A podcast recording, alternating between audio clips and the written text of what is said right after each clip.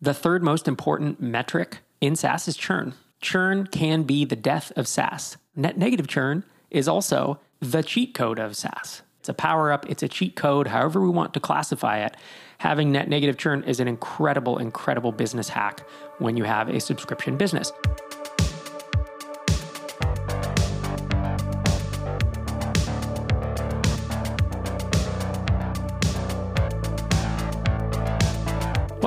To another episode of Startups for the Rest of Us. I'm Rob Walling. I'm going to dive into listener questions today. We're going to cover SaaS business metrics, talk about customer pain, choosing that and ways to handle it well, and talk about how to find a good SaaS idea. And then we might even get to the question about transitioning a task level thinker to a project level thinker. Before we dive into that, MicroConf Europe tickets are still on sale. We just have a few left. It looks like we are going to sell out. We have a limited capacity this year. It's in Malta at the Intercontinental Malta, November 15th through the 17th. Head to microconf.com slash Europe if you want to join me and other bootstrapped and mostly bootstrap founders. The co founder of Lemlist, who has bootstrapped his company to eight figures in ARR, is one of our speakers as well as myself and a few others. Head to microconf.com slash Europe for all the info and to pick up your ticket. If you want to ask a question to have myself or a guest answer it on this podcast, head to startupsfortherestofus.com, click ask a question in the top nav, or just email it to questions at startupsfortherestofus.com. I love audio questions and video questions, but we'll answer text questions as well. So let's dive into my first one. First one is what are the SaaS business metrics that matter the most and why? And so if you were to force me to pick, let's say, two or three metrics, first one has to be MRR. MRR shows where you are, right? On the journey from here to there, 5K MRR, 50K MRR, 500K MRR, it shows where you are on your path to growing a company. Second one is month over month growth rate. And you can look at it as a percentage or as an absolute dollar amount. I like to look at it both ways. I like to look at the absolute dollar amount because that's something that I can directly control. And it's something that if you have a repeatable funnel with the same amount of traffic coming to your website and the same conversion rate, and the same conversion to trial to paid and churn, you can have a pretty predictable month over month growth rate of an absolute dollar amount of 1,000 MRR, 5,000 MRR. And frankly, if you look at the percentage of that, as you grow, your, your percentage month over month growth rate will decrease over time. Because if you're doing 5,000 a month, a $1,000 growth rate is 20% growth. But by the time you've grown to $20,000 a month in MRR, 1% growth rate is 5% growth. So your growth looks like it is declining. And on a percentage basis, it is. But to me, if I'm a mostly bootstrapped founder, growing at 1K or 5K every month, predictably, repeatedly, say it's 5K a month, then I'm at 45, then I'm at 50, 55, 60, 65, 70. All during that time, my percentage is going down, but that's still an amazing business. It's a it's an incredible business. So I like to look at the absolute dollar growth rate because it's a realistic picture, right? Dollars are what I can spend to hire. Dollars are what cause me to grow. The percentage is almost it's a second order thing, right? It's compa- it's then comparing it to where my monthly recurring revenue is. That's really what it is. And it's fine. You can look at that too. And do I want to keep a constant rate of growth or an accelerating percentage of growth? Of course, of course you do. It's very, very hard to do. And I think seeing both month over month, dollar amount, and percentage and looking at both of them, I think can be helpful. So those two metrics for a SaaS company are what I would call North Star metrics. Now I'm going to go through my three high, three low framework, which is where I have six metrics and you want three of them to be high and three of them to be as low as possible in essence. And really, the third most important metric in SaaS is churn churn can be the death of SaaS. Net negative churn is also the cheat code of SaaS. You've heard me talk about net negative churn here. It's a power up, it's a cheat code, however we want to classify it. Having net negative churn is an incredible, incredible business hack when you have a subscription business. It just means that as your customers use your product and get value, they add more subscribers, they add more seats. Because your pricing has been structured intelligently, that as they get more value from the product, they pay you more net negative churn. That's actually called expansion revenue, and we'll look at that in a minute, but that's net negative churn. So churn is both the death, but also an amazing cheat code for SaaS. And it's the first of the three low, right? Churn you want to keep as low as possible.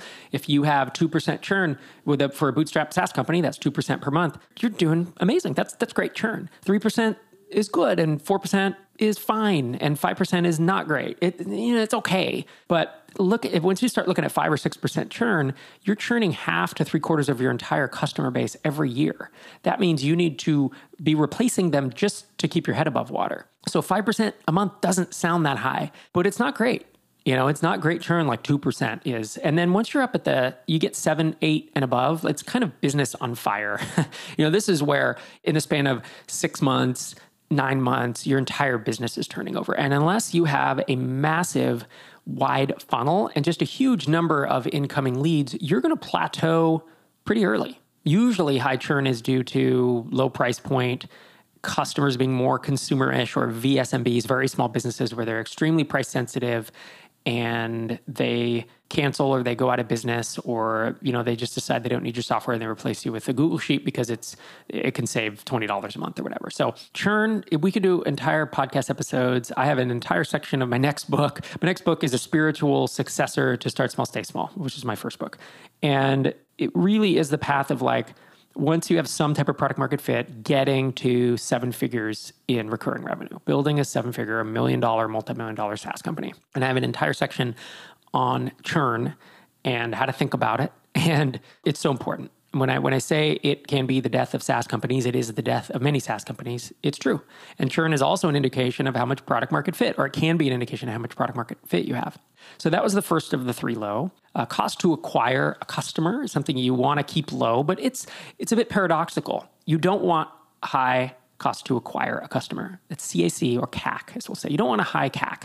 But at the same time, if you can spend more to acquire, if you have the budget, if you have the basically the annual contract value to support high CAC, then you probably should spend more if it can allow you to grow faster, if it can allow you to find better customers, and it allows you to do more marketing approaches, right? I have looked at you know, like all the B2B SaaS marketing approaches that exist.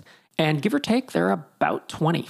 There are not hundreds. There's about 20. Some of that is high level grouping, like you know, SEO or organic search is one. And you could think of organic search in Google, in YouTube, WordPress plugin repository on Amazon. So, you know, there's more approaches, but in terms of of generalized B2B SaaS marketing approaches, almost exactly 20 in my experience that I that I have listed out and I talk about. And when you can only spend $100 to acquire a customer because your monthly fee or your annual contract value are so low that that's all you can afford, then you can do like two or three, maybe four marketing approaches, and the rest are too expensive for you. And then when you have kind of a mid level annual contract value, let's say you're at 5,000 to 10,000, you can do about, you know, I think it's nine or 10, depending.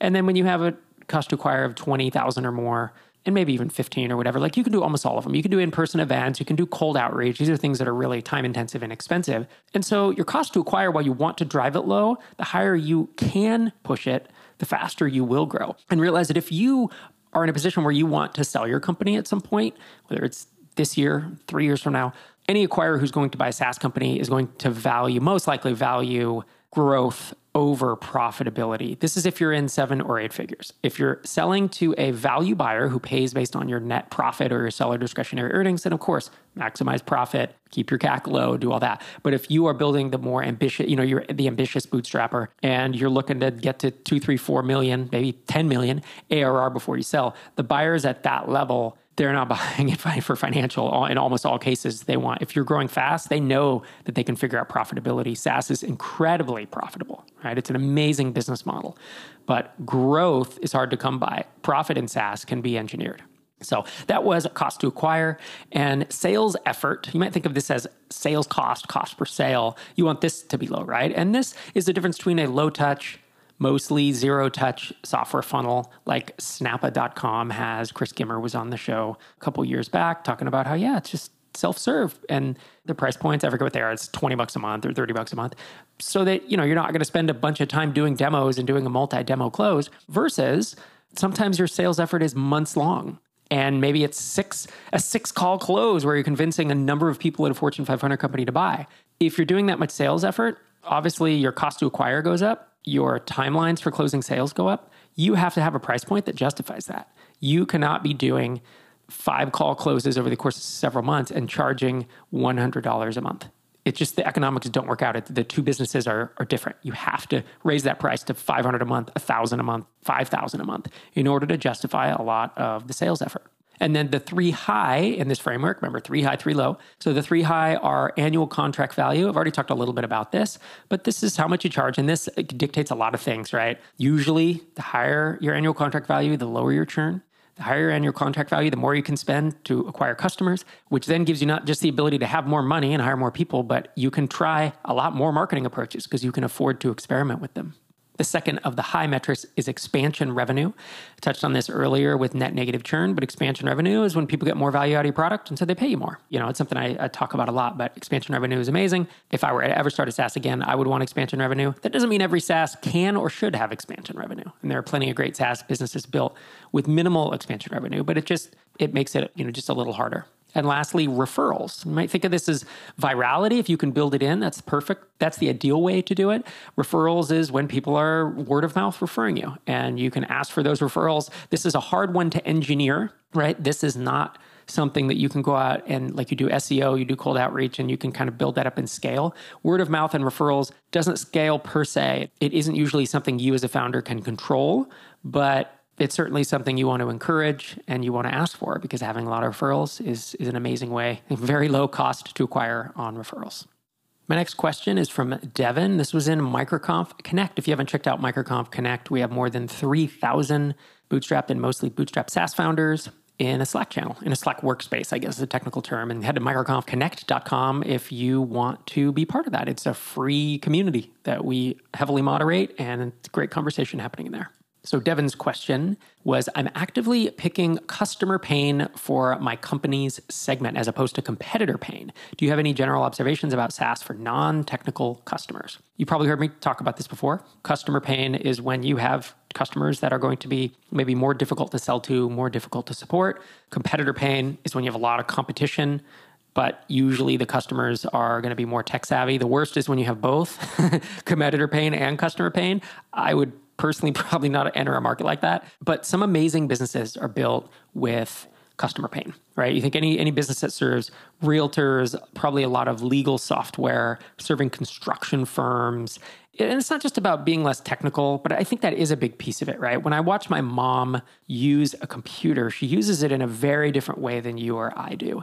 And it's almost a tentativeness that she's going to break something by clicking a link, you know, or just very uncertain and really can't figure out what you and I would consider obvious UX paradigms, you know, obvious things that happen in software. And so picking customer pain, realize that. Like one is you're going, no matter how good your UX is, you're always going to have folks who don't understand it. And you just need to admit that there's a problem is the first step and realizing that I can't imagine you're ever going to conquer that. The second thing is, is you need to be priced accordingly. When I think through the companies in TinySeed or in MicroConf who have customer pain, they usually have like a lowest price plan around 150-ish to $200 a month. And frankly their average revenue per account of the ones that I that I'm invested in I'm invested in over 100 SaaS companies they're higher than that. Like the average revenue per account is 3 4 500 because you need to justify all the time that you're going to spend to close a deal that you're going to spend to onboard and that you're going to spend to support. Customer pain folks often want to be able to talk to you on the phone.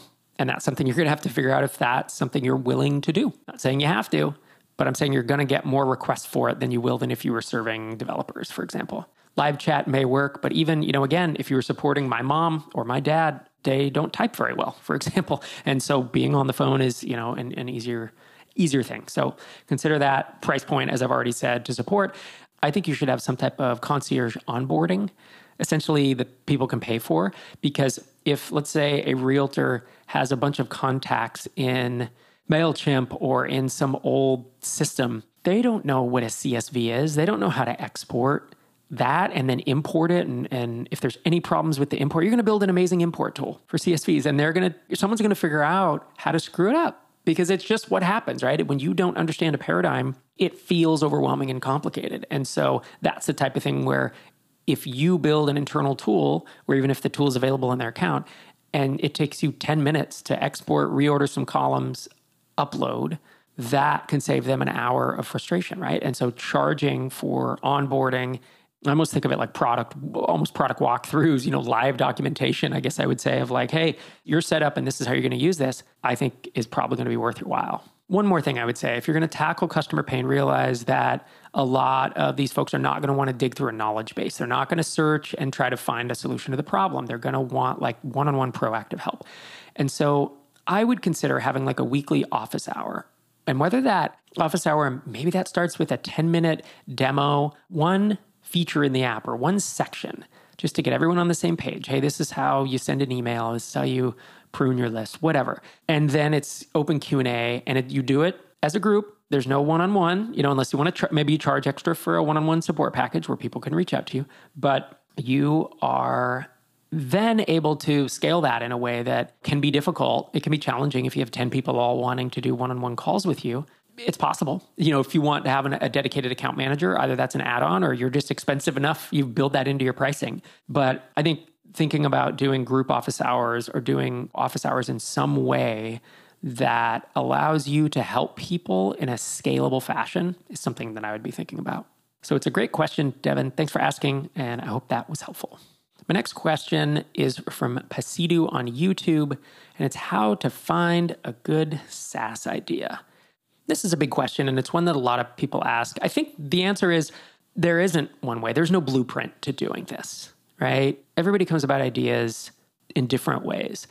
What I would say is don't think that this brilliant idea is going to jump out at you if you think about it long enough. I do have an idea notebook where I'm constantly writing things down that I'm thinking about. And sometimes I'll go back through and be like, that, that was a genius idea. Like when I wrote YC for bootstrappers back in 2011, 2012, right? That's what TinySeed became seven, six, seven years later, right?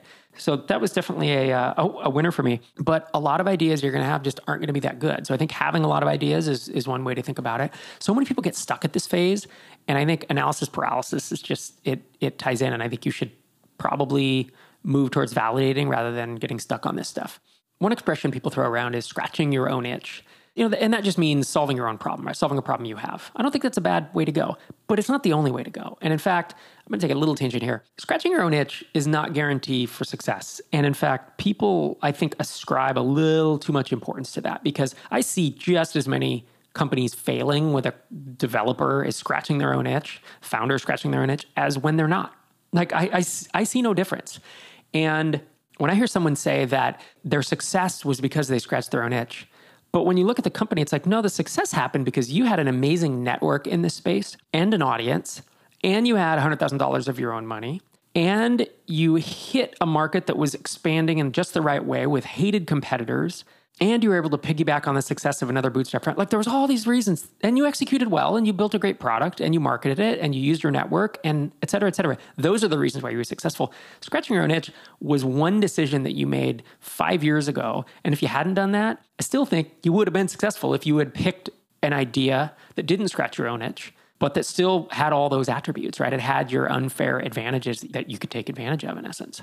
So I'm not saying don't scratch your own itch. I'm saying don't think that's the only way to do it and don't think that is somehow some key to success because the world is littered with indie hacker projects from people who scratched their own itch and they were the one of one. They were the one customer that needed that, did no validation. And even if other people need it, are they willing to pay for it? Can you reach them at scale? You know, there's so many questions that you needing a product doesn't prove, it doesn't answer. The world only needs so many project management, bug tracking, and to do list applications. And so just before you scratch your own itch, I would consider really validating the idea, right? Drip was actually scratching my own itch, but I went out and validated it and figured out other people would pay for the initial version before we went and built it. So, beyond that, one thing that I start with is what are my unfair advantages? Do I have an amazing network in a space? Do I have an audience in a space? Am I early to a space that I believe is growing? Then I would take advantage of those and I would like limit the idea to take advantage of that. And in fact, I didn't do that for many, many years. Drip was the first one that took any type of advantage of my audience or my network. And it was the fastest growing and most successful software company I ever launched.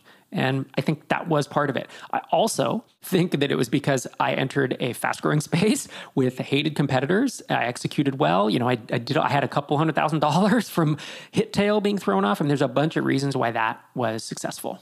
So with MicroConf, we have the State of Independent SaaS report where we survey between 500 and 1,500 bootstrapped and mostly bootstrapped SaaS founders each year. and we ask them how they came up with their ideas. And we start with the assumption that you're selling B2B SaaS. And so you're solving a problem. Like start with a problem, right? And scratching your own itch is a problem that you had. But you can also find problems at your day job. Maybe it's not a problem that you have, maybe it's a problem the company has. You have to be careful with intellectual property here, but let's put that aside for now. Problem at your day job, problem of a spouse, a relative, or a colleague, poor customer experience that you yourself had and this is how CodeSubmit was founded. You heard the founders here maybe six months ago, but they launched CodeSubmit out of the founders' desire to never solve a contrived programming exercise during a job interview again. They didn't want contrived, so they built these real coding challenges. It's codesubmit.io. It was a poor customer experience, poor candidate experience. And those four things that I just listed scratch your own itch, day job, spouse, relative, or colleague, or customer experience make up it's like 85%, 90% of the respondents of how they came up with their idea. So those, you know, are the ones that I'd be looking at. The other, there are a few. One is I acquired the product, which is like two or three percent of respondents. Then there was one I copied a competitor, which I thought that was kind of interesting. And then there's another one that's you know very low single digits, three percent, four percent, is finding a problem online, right? So it's like Facebook groups, Quora threads, private Slack groups. It's an approach you can take. It's just not one that a lot of the indie SaaS founders take or have had success with, at least according to the data we have in the State of Independent SaaS report. So those are some ways I'd be thinking about it, Hasidu, in terms of, of finding SaaS ideas. Last thing I'll say is I talk about the stair-step approach. If you haven't Googled this, go to stair-step approach to bootstrapping and read the article. In it, I link to an article on Rocket Gems where there are 60 plus SaaS app stores or marketplaces. So these are like the Shopify App Store, the WordPress plugin repository, the Chrome App Store, Heroku, Salesforce. I'm sure Oracle has one. You know, there's there's this big list of app stores. And these are things that if you're in a step one or step two and probably shouldn't build a full blown SaaS, I would be looking at ways that I could take apps in one app store that didn't exist in another, right? And figure out ways to adapt them. This is rip, pivot, and jam from Dan and Ian on Tropical MBA, right? It's not trying to be too clever because I think people get really clever with their ideas and they want to build something just incredibly novel and solve just a problem that no one has. a solution in search of a problem is the term for this. And it's the worst when you're a developer. I did this 15, 20 years ago where a new technology would come out and suddenly in the browser you could drag things in a web browser. Can you imagine? Oh my gosh, Ajax. Where is the dynamic and DHTML? I, that's a solution. So I'm going to go find a problem to try to solve with this. It's not a terrible way to go, but I never found any problems with it because it was the wrong way to go about it. I didn't start with a problem and then say, what's the best tool to solve this? And coming back to the sentiment of being a little too clever, I think product people and makers and engineers often do want to build something a little too novel. If you look at some of the incredible successful, whether they're bootstrapped or not, SaaS products, a lot of them, like what was Drip? Drip was an ESP that added automation. There were already email service providers out there. They added automation a year after, two years after Drip did. There were already marketing automation providers. Like all the automations that Drip did, not all of them, but like 80% of them were accomplished by these larger enterprise tools. Like we were not being this massively innovative, I'm going to build something brand, brand new, but we did it in a way that was easy to use we made it super approachable and we made it cheaper. So when everyone else was charging $300 to $3,000 a month, our lowest price was $50. So the entry level to get into email automation is what made Drip incredibly successful. Is it just lowered that bar to entry. You didn't need a like a $2,000 custom onboarding like a lot of our competitors did. You did not need a, a consultant to run it, which a lot of our customers did. You could use it yourself and you could pay that 50 or 100 or $200 and get a tremendous amount of value. So the innovation was perhaps in the business model, right? Or in the just bringing it to a new space and making it more approachable. There are tons of apps like that. Even the idea of taking a piece of software that's generalized and making it more specific to a niche, like CRM software exists where I'm kind of managing my lists of customers and I'm doing sales. What about what the founder of Builder Prime did, where he said, I'm going to make CRM software for home improvement contractors. And that's what he did. Builderprime.com, it's a TinySeed company. It's not some incredible innovation. I would call Drip a relatively boring business. I would call Builder Prime a boring business. And I don't mean that as an insult. I actually mean it as a compliment when I say it. Boring businesses are great. It's not this constant sprint to stay ahead of the bleeding edge. You're building a software that solves a desperate pain point for customers who pay you real money on a recurring basis. it doesn't have to be any more complicated than that. So thanks for the question, Pasidu. I hope that was helpful. Last question of the day. This was, uh, I really like this one actually. It's from Twitter, it's from Noah Tucker. And they ask, How can I assist an employee in transitioning from a task level to a project level thinker? I'd be super interested in any insights you have. I had not thought of this question, but it's an obvious and a really good one, actually. If you've heard me talk about task level, project level, and owner level thinkers, it's just a progression you'll probably make during your career. When I was young, I was a task level thinker. You could give me a task, I would do it really well, but I didn't think at that next higher level where I could actually run projects, manage freelancers, get things done by a deadline, like do a lot of complicated things. And then eventually you might transition, everyone doesn't. You might transition up to become an owner level thinker where you're not just thinking about projects, but you're actually thinking six months, 12 months out. You have vision and you know you're executing at maybe an even even higher level. So transitioning someone from a task level to a project level thinker, I think it's something that in your career, if you're a good boss, if you're a good mentor, good manager, good leader, I think you're going to have to do this. And the way I would do it is I would look at my process for managing projects. So if I do it in Google Sheets or I do it in Notion or Trello, I would then take my task level thinker and I would say, You're going to manage your first project, and it's going to be a super simple project. I'm managing projects with 50 or 100 steps. You're going to have five. Here's my Notion template. Here's my Google Sheet. Here's whatever tool I'm using to manage it and the thought process that I put behind it so that I know who's doing what, what the status is of everyone. Here's how I get updates. Here's how I track deadlines and report back. Here's the system that I have so that I can function as a project level thinker. Because I'm going to be honest, most people, including myself, we don't have it innately in us to do these things well. And so we need systems to help us do these things well. And so I would show a task level thinker here's how I manage projects. Here's the tool, here's the thought process. And now we are going to touch base together two times a week, five times a week, maybe it's a daily stand up where you report on the status. And we look at your task board, your Notion board, Trello board, and you show me where things are and who's doing what. And that is to teach them that person the discipline of they have to revisit and come back to these tasks over and over and over. Because, you know, if you're managing freelancers on a project, oftentimes you'll ask them to do something and then they just never report back. And so you need some way to close that loop and to get back to them two days, three days later. Hey, pinging you again, haven't heard back. You're trying to teach the good habits that you've learned as a project level thinker to this task level thinker. And I would simply do it. It's almost an apprenticeship. Let me shadow you while you manage this relatively simple project. And something with five tasks or five steps is is a you know a great size. If you don't have any small projects I might look at grabbing a lower priority project, not not making a project up because that feels contrived, but looking at some lower priority ones that are just simpler and they can get on board. And then the next one has 10 the next one has 20 the next one has 50 you know and you're you're mentoring them and teaching them along the way. And what you might find is some people like funny i've talked about my mom twice on this podcast but she used to say i'm great at doing tasks but i just you know anything complicated and like big processes and projects like that's just not my thing. And you may find that some people either don't want to or just aren't naturally good at it can't follow the systems whether you call it they aren't type a enough whatever you know whatever the term is some people that's going to happen and you're going to find that maybe they are amazing individual contributor but they shouldn't be a task level contributor and that's okay as long as you have that role for them and as long as you know that and they understand it. But i think a lot of people that you hire will probably have a lot of not only aspiration but talent if you're hiring well.